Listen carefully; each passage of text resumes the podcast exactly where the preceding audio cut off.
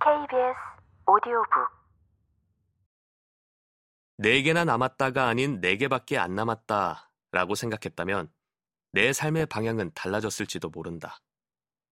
한 끗 차이 같지만 이 한 끗 차이가 앞으로 내가 무엇에 집중해야 하는지를 알려주었다. 그렇게 시각장애인 김한솔에겐 감각에 집중하는 습관이 생겼다. 앞에서 썼듯 가끔 누군가의 외양을 궁금해하기도 하지만 대부분 내가 가진 감각에 집중해서 사람의 특징들을 파악한다. 다른 감각들에 집중해서 살아보니 그동안 내가 생각하지 못한 많은 것을 알 수 있었다. 시각으로만은 알 수 없는 것들을 나의 다른 감각들은 발견해내기 시작했다.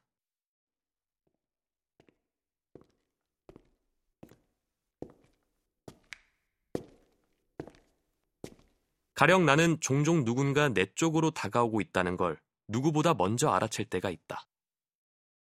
오직 청각에 집중하다 보니 저마다 다른 사람들의 발소리를 구별할 줄 알게 됐다. 보통 사람들은 상대방의 외모나 옷 등을 보면서 대화하지만 나는 그들이 놓치는 좋은 향기, 목소리를 캐치한다. 이건 내가 특별히 예민한 감각을 타고나서도 아니고 시력을 잃고 나서 감각들이 발달했기 때문도 아니다. 그저 앞이 보일 때에는 제대로 느끼지 못했던 감각에 더 예민해진 것일 뿐이다. 같은 처지에서 봐도 깜짝 놀랄 만한 감각을 지닌 시각장애인들도 물론 존재한다.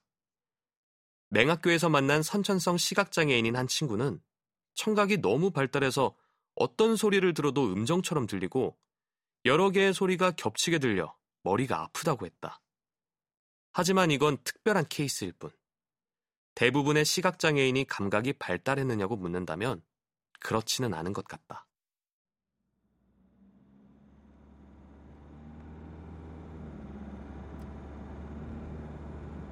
여행을 할 때면 앞이 보이지 않아 괜히 나만 손해보는 듯한 느낌이 들고는 했다. 사람들이 그곳을 추억하고 회상하는 것에 비해 내게 기억되는 것은 많지 않았기 때문이었다. 그래서 새로운 공간에 가면 더욱 예민한 감각을 발휘해 그곳을 기억하기 위해 애쓴다.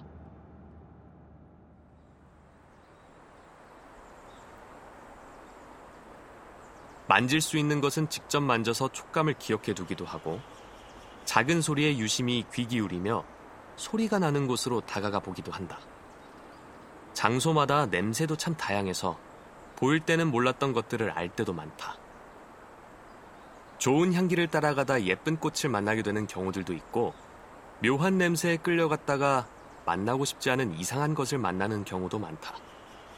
이 모든 것이 내겐 특별한 에피소드가 되고 특정한 장소를 생각하면 떠오르는 기억들이 된다. 이제는 누군가 내게 어떤 장소에 대해 설명해 달라고 하면 눈이 보일 때보다 더 많은 것을 떠올리고 이야기한다. 이만하면 참 재밌는 감각의 세계에서 살고 있는 것 아닐까? 내게 남은 감각이 네 개나 있다는 생각은 내 삶을 훨씬 즐겁고 풍요롭게 만들었다. 또 당연했던 것이 결코 당연하지 않을 수도 있다는 생각은 지금 내가 누리는 상황들을 더 감사히 받아들이게 했다. 어릴 적엔 당연히 있어야 할 부모님이 내게 없다는 사실에 원망의 마음을 품기도 했다. 그러나 이제는 안다. 나에게는 결코 당연하지 않은 큰 존재, 큰엄마와 큰아빠라는 존재가 있다는 걸. 그 사실은 원망의 마음 대신 현재의 감사함으로 살아갈 수 있게 해줬다. 그뿐 아니라 지금까지 인연을 맺어온 수많은 좋은 사람들도 있었다. 그들과의 만남부터 좋은 관계로 이어진 모든 순간까지 이 모두가 내게 당연하지 않은 축복이었다. 당연하게 생각했던 모든 것이 당연하지 않다고 알아채는 순간, 나는 내가 가지고 있는 것을 한껏 예민하게 감각하는 사람이 되었다.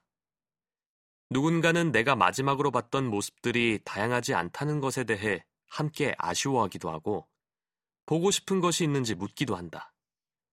당연히 다시 볼 수만 있다면 더 많은 것을 깊이 보고 더 다양한 일을 경험해 보고 싶다. 그러나 그렇다고 해서 과거에 제대로 보지 못해서 기억조차 희미한 것들에 대해 크게 아쉽지는 않다. 지금 내 인생에 집중하고 감각해야 할 것들이 너무도 많고 그것들은 나에게 상상 이상의 즐거움을 주기 때문이다. 과거에 대한 아쉬움에 빠져 있기보다 앞으로 일어날 즐거움을 기대하며 살고 싶다. 내게 주어진 축복을 더 선명하게 감각하며. 당연하다고 생각했던 것들의 눈을 돌리면 그곳에 내가 미처 보지 못한 숨겨진 보물창고가 있을지도 모르니.